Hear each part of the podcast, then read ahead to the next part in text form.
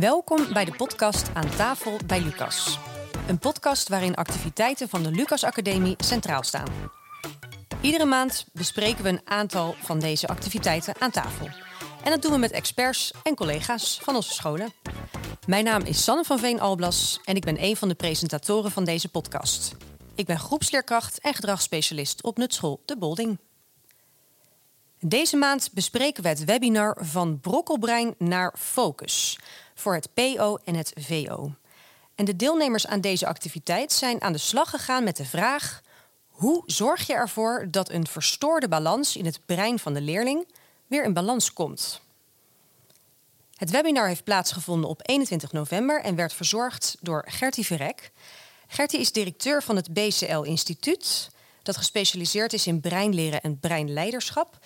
En Gertie heeft een achtergrond als HR- en opleidingsadviseur. En ze schreef samen met Theo Kompernolle, neuropsychiater, en Gerjanne Dirksen, voormalig directeur van Brein Centraal Leren Instituut, het boek Van Brokkelbrein naar Focus. Een praktijkgids over social media, leren en aandacht. wij praten in deze podcast na over het webinar. Uh, ik heb hier ook twee deelnemers die aan tafel geschoven zijn om daarover mee te praten. En uh, weliswaar op afstand is ook aangeschoven Gertie Verrek. Hallo Gertie, welkom. Hallo, dankjewel. Fijn om hier te zijn.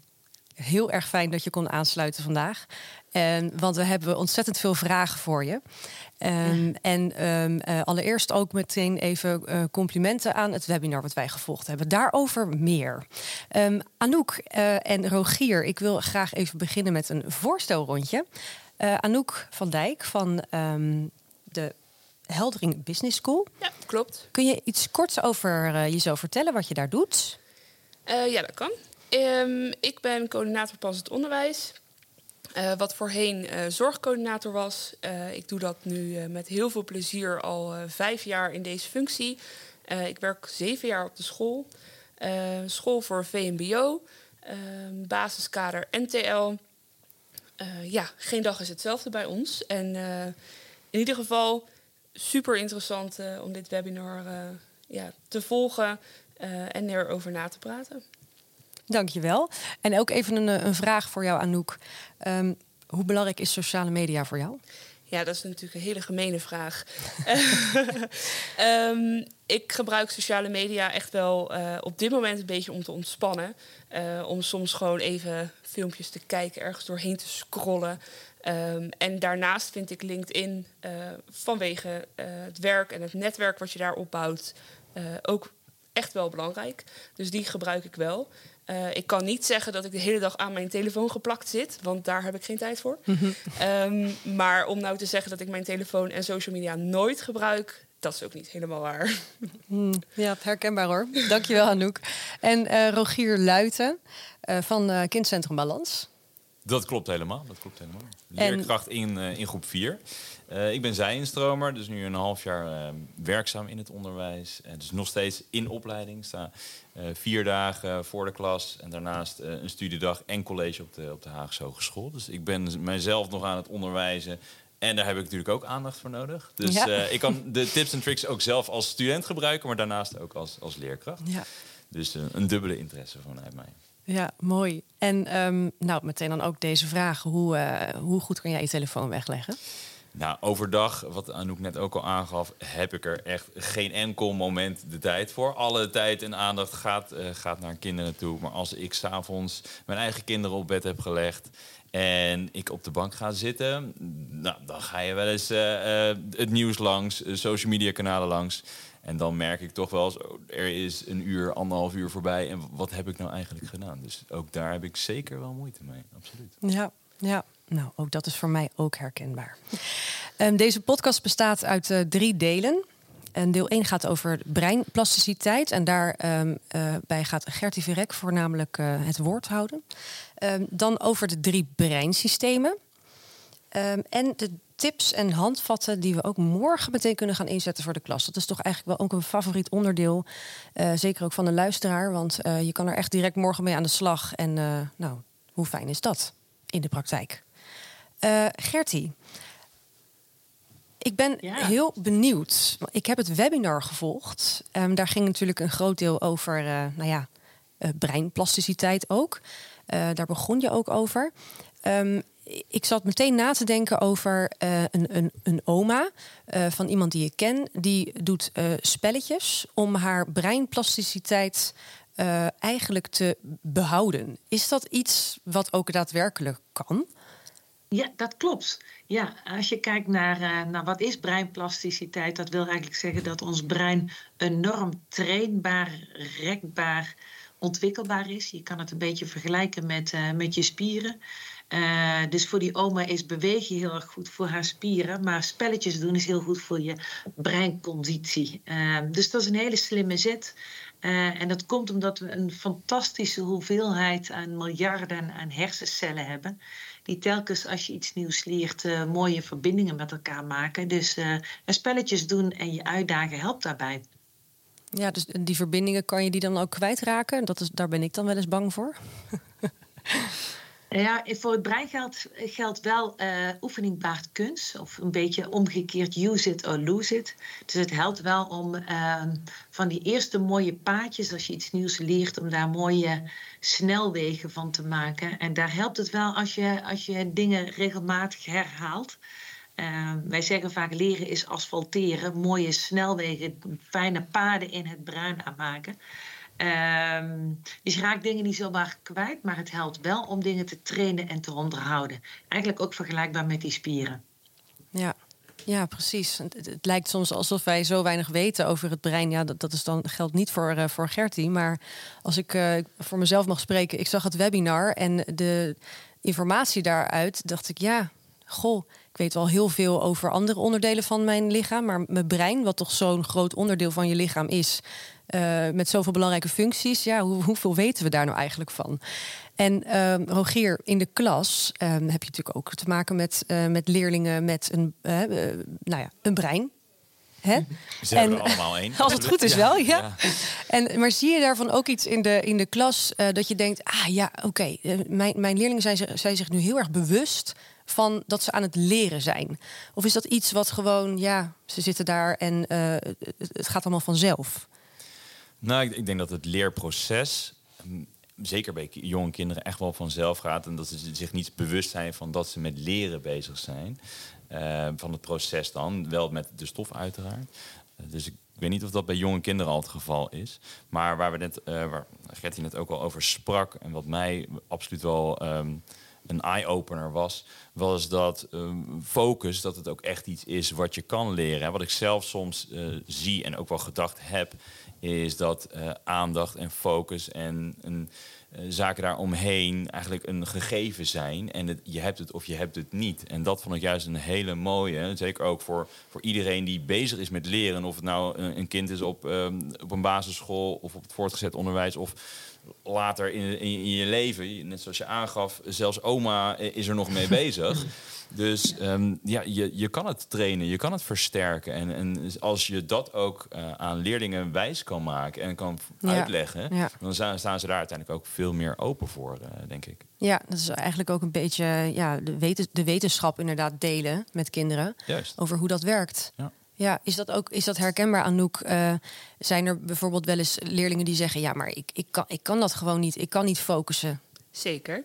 Ja hoor, en uh, dat is natuurlijk ook een beetje wat ze zelf, um, ja, waar ze zelf uh, een voorstelling van maken. En vaak ook door, niet doorhebben dat ze wel anders kunnen gaan kijken naar focus of leren. je merkt het bij ons heel erg. Um, als ik dan even naar mijn eigen rol kijk, ik geef geen les, dus ik, ik, ja, ik sta niet voor een klas. Um, maar juist in de individuele momenten uh, merk ik dat um, als ik samen met leerlingen dingen doe uh, en ze daarna een hele korte opdracht geef, met daarbij een tijdsafspraak. En we daarna nog eens een keertje samen terugkijken, dan merk je een volgende keer dat ze die korte opdracht zelfstandig kunnen, zonder dat ze mijn hulp nodig hebben of de, de, hulp van de, van de tijdsafspraak, zeg maar. En dat zijn toch wel dingen waaraan kinderen bij ons heel erg merken van, oh, ik kan het dus wel. Um, en het, het, hoeft niet altijd uh, te maken te hebben met of ik iets leuk vind uh, of uh, niet interessant vind. Um, je kan je focus gewoon ja, en je brein daartoe trainen. Ja. want we hebben allemaal wel een vak wat ons niet zo heel erg interesseert. Ja, en dan moet je toch. Daar moet je toch. ja, want Gertie, ik ben wel benieuwd. Wat, wat mogen we nou eigenlijk verwachten? Hoe lang is de focus nou eigenlijk bij? Laten we bijvoorbeeld in dit geval een, een leerling uit uh, nou, groep 8 uh, eh, nemen. Ehm, het is heel moeilijk om te zeggen, de aandacht kan maximaal een kwartiertje. Want zo werkt het voor het brein eigenlijk niet. Ehm, of, of een half uur. Je ziet dat soms ook bij kinderen die bijvoorbeeld heel lang thuis kunnen gamen. Aandacht kunnen die best wel heel goed uh, richten. Dus er is niet zoiets standaard als aandacht. Het is wel heel mooi om uh, iets over, die, over het brein te vertellen. Dat focus en aandacht iets ingewikkeld is. Dat aandacht ook iets wat snel uh, ook weer weggekaapt kan worden en dat je dat heel mooi kan trainen. Het helpt wel om te weten dat dat brein nog niet helemaal af is. Zowel dus mhm. in PO als VO is het nog niet helemaal af. Uh, en dat maakt waarom het extra uitdagend is voor dat jonge brein, juist om er iets over te vertellen. En ook heel mooi en te experimenteren met kinderen hoe je dat kan trainen. En eigenlijk een beetje, Anouk, zoals jij dat net aangaf, van goh, zien dat je daarin vooruit kan komen. Dat je zelfstandig werken en dat je je aandacht vasthoudt. Dat het iets is uh, wat je kan trainen, wat vooruit gaat. En, uh, en juist op dat procesniveau ook terug te koppelen. Van hey, zie je dat ook dat dat lukt? Ja. ja. Ja, en um, is daar dan ook uh, een, een heel concreet voorbeeld voor van hoe je dat dan eigenlijk zou kunnen oefenen als, als kind in een, in een groep? Um, uh, hoe je dat kan oefenen in een groep. Nou, ik denk dat het heel erg helpt om duidelijk te maken. En in het webinar heb ik al wat aandachtsexperimentjes gedaan. Hè? Dus om daar wat in te vertellen. Uh, ik denk opdrachten mee te geven in hoe je dat kan. Uh, dus in de klas te, te, laten zien, te laten ervaren. En ik denk door onderwerpen die je op dat moment in de klas doet, om daar het experiment aan te gaan en zelfs te reflecteren van hoe gaat dat nou. Daarnaast, kijk, als je kijkt naar wat kunnen appontwikkelaars heel goed, is draaien aan maar een stofje in ons brein wat heel erg zorgt dat die aandacht vast blijft. Dat is dopamine. Ja, ja. Uh, dus dus door bijvoorbeeld daar kleine competitie-elementen aan vast te koppelen. Uh, hoe doe je dat thuis met je huiswerk? Hoe doe je dat in de klas? Uh, nou, ik denk, stimuleer je en hou je ze er wel bij om nou, ook met dat thema aandacht eens aan de slag te gaan. Ja, ja, want over de, de drie uh, breinsystemen, uh, want dat stukje aandacht, um, hoe, hoe zit dat eigenlijk in balans met die, die drie systemen? Um, ja. ik, ik, kan me in ieder geval heel goed herinneren, dat maakte bij mij heel veel indruk. Uh, dat zal ik niet direct verklappen, maar er is één van de drie systemen die wij ontzettend overschatten. Ja, Klopt. Uh, heel in het kort, we hebben drie breinsystemen. Het denkbrein, het reflexbrein of het, en het archiverend brein, oftewel het pauzebrein. Uh, ik leg dat even heel kort uit aan de hand van een metafoor. Wij gebruiken daarvoor een bereider bovenop die olifant, die op een olifant zit. Dat is het denkbrein. De olifant zelf, dat is het reflexbrein, die is heel krachtig. En uh, een oase, en dat is het archiverende brein. Het denkbrein is degene die bovenop die olifant zit. En dat is een beetje de manager, die kijkt vooruit. Uh, en dat is een systeem wat we erg overschatten. Want uh, bijvoorbeeld als je kijkt naar, dat is eigenlijk het systeem wat plannen maakt en je door de dag heen helpt. Um, maar we denken vaak, nou, als we het gepland hebben of als we weten hoe we het gaan doen, dan lukt het ook wel. Dat is waarom we vaak, als het gaat over goede voornemens, die ochtends iets voorneemt en het gedurende de dag toch anders loopt. Ja. Uh, dan dat tweede systeem is die olifant, die is superkrachtig. Uh, en dat is dat reflexbrein. Waar die, dat denkbrein echt moeite moet doen, gerichte aandacht ervoor moet hebben, gaat voor het reflexbrein het vanzelf. Dus stel bijvoorbeeld als luisteraar van deze podcast, je hebt je telefoon nu ook nog op uh, geluid staan en er gaat, komt bijvoorbeeld een appje binnen, dan heb je waarschijnlijk met je denkbrein voorgenomen om het volle aandacht te luisteren. En toch gaat die aandacht als vanzelf weg. Ja. Uh, dus dat denkbrein wil echt wel, maar we overschatten de kracht daarvan. En het reflexbrein is een soort van wilde olifant die ons vanzelf eigenlijk soms de andere kant op uh, leidt. En onze emoties en gewoontes zitten er ook nog. En dan is er nog één systeem wat ontzettend dat denkbrein kan helpen. Dat is die oase. Uh, waar we even kunnen rusten en waar die olifant zich even kan laven aan wat drinken. En dat is juist uh, dat is eigenlijk het systeem wat aangaat als we echt even pauzeren of ontfocussen. Bijvoorbeeld uh, s ochtends op de fiets of in de douche. Of voor kinderen bij het buitenspelen weer even kletsen buiten. Alleen dat zetten we met die smartphone enorm onder druk. We hebben minder echte pauze. Dus dat maakt het nog wat ingewikkelder voor dat bedenkbrein. Dus die soort van uh, cocktail, dat denkbrein, dat reflexbrein en, uh, en ehm, dat archiverend brein, wat het ingewikkeld heeft. Dat denkbrein overschatten wat. die oase, die pauze, gebruiken we te weinig. En daarmee gaat die wilde olifant eigenlijk vrij stuurloos die dag door. Ja, en ik moet eigenlijk meteen denken aan het begin van de podcast, waarin jullie beiden, Rogier en Anouk, aangaven. nou ja, door uh, even mijn telefoon erbij te pakken, dan ontspan ik even. En voor ik het weet, ben ik anderhalf uur verder. Uh, nou hoor ik Gertie en denk ik, ja, nou ja, is dat nou wel zo? Hè? Ontspan je nou echt wel van zo'n telefoon? Um, dat is denk ik met, met leerlingen die misschien moeten studeren of een, uh, een huiswerkopdracht moeten maken. Uh, net zo. Uh, Rogier, jij gaf aan, ik studeer zelf ook. Um, en he, dus ook uh, met, uh, met kinderen die aan het huiswerk maken of, of studeren zijn. die een, een berichtje binnenkrijgen of denken, nou, ik moet even mijn brein ergens afhalen. Ik pak even mijn telefoon erbij. Um, volgens mij was het groep 4 hè, waar, waar je stond. Dus dat zou bij jouw leerlingen misschien niet zo aan de orde zijn. Maar hoe zit dat bij, bij jouzelf? Is dat inderdaad iets wat je herkent? Ik moet mijn telefoon niet echt in de buurt hebben? Ja, absoluut. En, uh, in het webinar gaf uh, Gertie ook aan dat het ongeveer anderhalve minuut aan aandacht kost hè, per, per alert, per bericht. Dus ik heb mezelf ook echt aangeleerd om mijn telefoon of uh, welk device dan ook niet in de buurt te hebben. Uh, sterker nog, als ik uh, bijvoorbeeld in een. In, ik, ik sta mezelf alleen toe om um, Instagram bijvoorbeeld alleen in het weekend om mijn telefoon te installeren. Door de week gooi ik hem gewoon van mijn telefoon af omdat ik weet dat het me anders te veel tijd kost. Zoals ik al aangaf, ik vind het, dan is het lastig om, om er drie minuten naar te kijken. Omdat het algoritme je gewoon meesleurt en naar binnen trekt. Ja, wat dat betreft is het ook niet te doen voor, ja. voor, voor mensen. Er zitten honderden, duizenden programmeurs in Silicon Valley en op andere plekken in de wereld waarbij de, het enige doel van, uh, van techbedrijven is om jou langer op, uh, op het device te houden en langer in hun eigen omgeving te houden. Ja, ja daar worden alle tips en tricks uit de kast getrokken. Dus daar, daar kan je ook bijna niet tegen, tegen vechten. Dus ik heb voor met mezelf gewoon die afspraak gemaakt. Oké, okay, prima, maar dan wel op de tijden die ik uh, toesta. Uh, en dan uh, niet door de weeks. Want dan, hè, of het nou studeren is of überhaupt toekomen aan genoeg slaapuren. Ehm, ja, dat, dan zorg ik ervoor dat ik alle verleiding gewoon, gewoon weghaal. En helemaal als ik aan het studeren ben, dan, dan is er alleen nog maar papier in de buurt of een boek in de buurt of wat ik dan ook moet leren. Ja. En voor de rest is alles weg. Ja, en het is natuurlijk ook, hè, je weet dat het zo werkt. Dus uh, op die manier kun je dat ook weer gaan toepassen. En dan blijft het inderdaad nog steeds wel moeilijk. Uh, want ik denk ook even dan nu aan de leerlingen van Anouk. Um, die zijn wat ouder en hebben denk ik doorgaans alle wel een telefoon. Zeker. Um, is Meer dat dan één? Ja, dat ik. Nou, per, per kind. Dat, ja, ja, ja dat zou natuurlijk ook nog kunnen. Ja, en dus, nou ja, nog meer verleidingen. Um, ik begreep van Gertie dat, het, uh, dat zelfs leerlingen zelf ook in een onderzoek aangeven dat, als ik het goed heb, 80% van de leerlingen. ja, die zegt dus eigenlijk zelf: ja, ik vind dat ik te veel met mijn telefoon bezig ben. Het gaat als vanzelf. Ja, dus ja. ik neem me echt wel voor aan mijn huiswerk te beginnen. Maar ik ben gewoon anderhalf uur aan TikTok-filmpjes verder. Ik zie het zelf ook wel.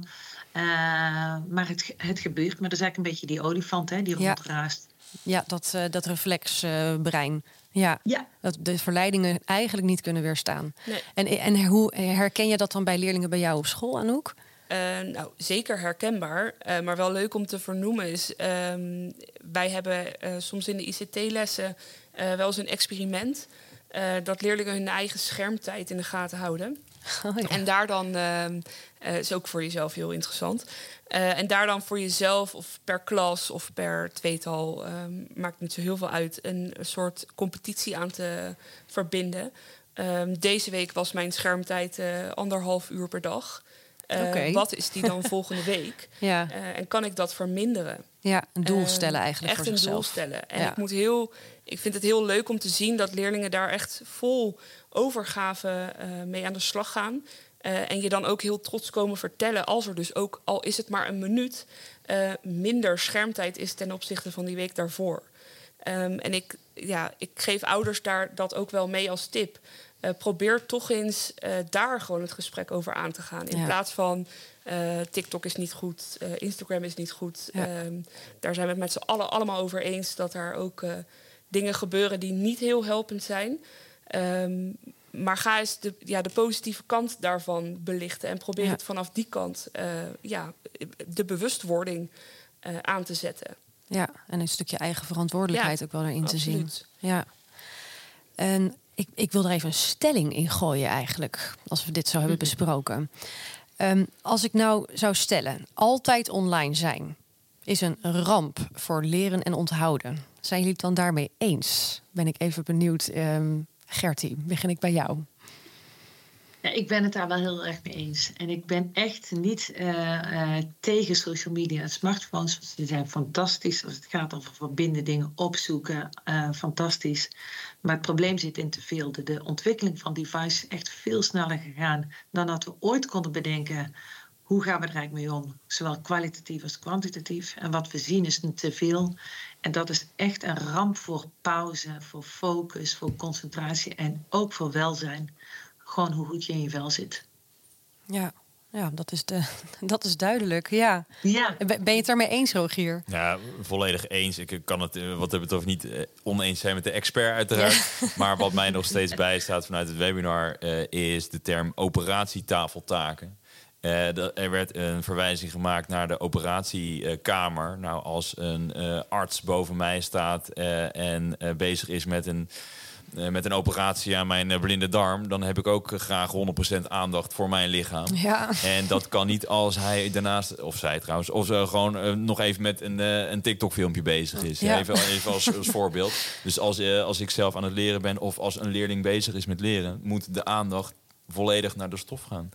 en anders ehm, dwaal je af ben je met andere dingen bezig en uh, komt het gewoon niet binnen. Dan is het ook verloren tijd. Dan voelt het misschien als leren omdat je je boek open hebt, maar dan komt er alsnog niks binnen. Ja, ja. En hoe is dat voor jou, uh, Anouk? Ja, ook eens. Um, en ik denk ook dat uh, hetgeen wat ook in de webinar gezegd werd, um, dat je echt je maar kan focussen op één ding tegelijk. Ja. Uh, dat kan dus niet als jouw telefoon ernaast ligt en ondertussen TikTok afspeelt of uh, je nog even een serie aan het kijken bent terwijl je je huiswerk aan het maken bent of terwijl je probeert iets, uh, iets tot je te nemen. Ja. Um, dus dat is wel iets waarvan ik denk, ja, het gaat niet. Je kunt niet twee dingen tegelijk. Het is niet echt een multitasking bestaat nee. in, in die zin bestaat het dan eigenlijk nee. niet. En er is ook nu sinds, uh, als het goed is, dit jaar is ook in uh, eh, PO de telefoon, dacht ik, verboden. Of, of het is een advies volgens mij dat het verboden is in de klas. En in VO was dat nu al zo. Uh, hoe ziet dat bij jou eruit dan, Anouk? Hoe, hoe wordt dit uitgevoerd? Ja, nou ja, vanaf januari gaat er natuurlijk van alles veranderen. En hoe dat er nog uit gaat zien, dat, uh, daar gebruiken we ook onze leerlingen voor... Mm -hmm. om mhm. daarin mee te denken. Hoe zien jullie dat dan voor je? Um, maar voor nu hebben wij eigenlijk al heel lang de schoolregel... Uh, de telefoon gaat aan het begin van de les in een telefoontas. Mm -hmm. dat is een tas met heel veel vakjes... Uh, waar gewoon elke telefoon in een apart vakje zit. Het geluid daarvan gaat uit. En ja, je focust je op de les. Um, wat het daarbij moeilijk maakt, is natuurlijk dat soms een quiz of een Kahoot of wat dan ook tussendoor komt, nee, waar je dan, dan die telefoon weer voor nodig hebt. Ja. En je ziet hoe snel die afleiding eigenlijk gebeurt. Ja. Nou ja, dat bleek natuurlijk ook waar Rogier het net over had, hè, over die anderhalve minuut. Um, ja, dat constant. Ja. Uh, en je merkt wel dat ze zich veel beter kunnen concentreren als de telefoon niet in de buurt is. Ja, ja. nou, dat, eh, dat, kan, dat kan ik bij mezelf ook wel ja, absoluut. Van op aan. Ja. En ik, ik zou nog even een klein stukje ook nog terug willen over dat pauzebrein. Um, want wat, wat is nou eigenlijk echt het, het inzetten van dat pauzebrein? Bedoel, we zijn denk ik nu tot de conclusie wel gekomen dat social media niet echt de beste manier is om te ontspannen. Ik hoorde Gertie al zeggen over um, nou ja, een stukje fietsen bijvoorbeeld. Um, en wat, wat helpt dat nou eigenlijk het brein eigenlijk echt? Hoe weten we nou zeker dat we nu echt dat stukje pauzebrein hebben aangezet? Ja, nou, wat een, een, pauze eigenlijk is voor het, een echte pauze voor het brein is een ontfocusmoment. Dus dat je eigenlijk die neuronen, die, die netwerken, dat die, nou, die, dat die zich kunnen herstellen, maar ook kunnen verstevigen. Eigenlijk een echte pauze waarbij je dus even geen nieuwe informatie uh, tot je krijgt. Dus bijvoorbeeld via zo'n scherm. Um, zorgt eigenlijk voor suddertijd in je brein. In het brein noemen ze dat het default mode netwerk. Maar je kan het eigenlijk voorstellen als een soort van auto-wasstraat voor je brein. Mhm. Dus in een echte pauze, op het moment dat je lekker even buiten speelt, uh, buiten lummelt, het kletsen bent. Maar bijvoorbeeld stel dat je bijvoorbeeld in de klas al even met z'n allen gewoon eens even door de raam naar buiten zou kijken. Uh, even in stilte. Of ik heb in de webinar genoemd even bijvoorbeeld twee minuutjes met je hoofd op de armen mogen liggen. Als, uh, dus even je brein letterlijk mogen laten rusten. Ja, daar zorgt eigenlijk voor dat daarna de focus veel sterker is. Dus pauzes, micropauzes, echt heel erg onderschat. Zeker het jonge brein dat nog aan het uitrijpen is, heeft heel veel rust en, en pauze nodig. Ja, om, met als doel om eigenlijk daarna weer rustig weer verder te kunnen gaan met ja, toch de aandacht die nodig is voor de nieuwe dingen. Focus voor leren weer daarna uh, scherp heeft. Ja, ja dat, dat zullen wij als leerkrachten ook niet moeten onderschatten, denk ik. Dat dat heel belangrijk is. Hoe druk het programma ook wel eens natuurlijk kan zijn. Ja. Nou, kan je vertellen dat ik mijn groep 4 al uh, één keer met het hoofd op uh, tafel heb laten liggen hoor. Absoluut. Uh, ja. De dag na het webinar heb ik ze gelijk gezegd: Nou, hup, ogen dicht. Want ik merkte gewoon dat het volledig helemaal weg was. Ja. Ergens diep in de middag. Nou, dan had het een, een lesstart had ook geen zin gehad. Dus dat ja. van, nou, weet je, de tip van Gertie, ik pak hem gelijk beet. Ja. Allemaal dus... ogen dicht, twee minuutjes. En dat werkte dus. absoluut. Ja, nou, mooi. Ja, ik, ik herken het ook. Ik, heb dan, ik, ik sta voor uh, groep drie. Uh, zeker nu momenteel, nu we de podcast opnemen, is het Sinterklaas uh, tijd. en dan, ja, dan is toch de focus ook weer net iets minder. En um, waar, waar ik heel vaak geneigd ben om juist een bewegingsspelletje te doen of een just dance, dacht ik nu ook aan nee, laten we even die rust pakken. En het is inderdaad magisch wat er dan, uh, wat er dan gebeurt. En uh, Anouk, heb jij misschien ook al iets gehad wat je kon inzetten meteen? Nou ja, um, ik hoorde toevallig mijn collega zeggen, uh, omdat ik heel enthousiast een stukje had geschreven naar mijn collega's over deze webinar. Um, dat diegene de dag daarna uh, al vijf minuten gewoon uit het raam heeft gestaard. ja. Gewoon even niks doen. Zelf ook wel lekker. Heerlijk lijkt me dat. Ja. Um, ik moet heel eerlijk zeggen dat ik het nog niet geprobeerd heb. Uh, maar ik, ja, het is wel echt iets wat, uh, wat een van mijn voornemens is daarin. Ja, ja. En ook zelf, hè, het is, het is, ik denk dat je als leerkracht, en daar had Gert het ook over, het is echt voorbeeldgedrag. En als de kinderen even die minuten op tafel liggen, ga dan niet dat ene mailtje van de ouder beantwoorden, maar ga dan ook even zelf meedoen.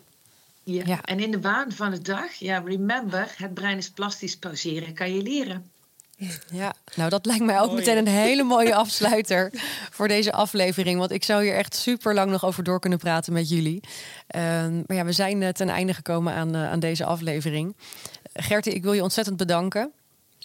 Heel en, graag eh, gedaan. Zeker kan ik de luisteraar aanraden, mocht er nog eens een webinar komen of anders, ha ja, haal het boek in huis.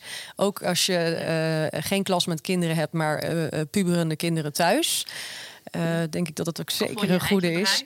En voor je eigen brein ook, absoluut. Ja. ja. Um, Rogier en Anouk, hartstikke bedankt voor het aansluiten. En uh, ja, dan wil ik ook graag de luisteraar voor het luisteren naar deze aflevering. Graag tot de volgende podcast. Die verschijnt in januari. En de aankondiging volgt in de nieuwsbrief van de Lucas Academie. Blijf luisteren, blijf leren.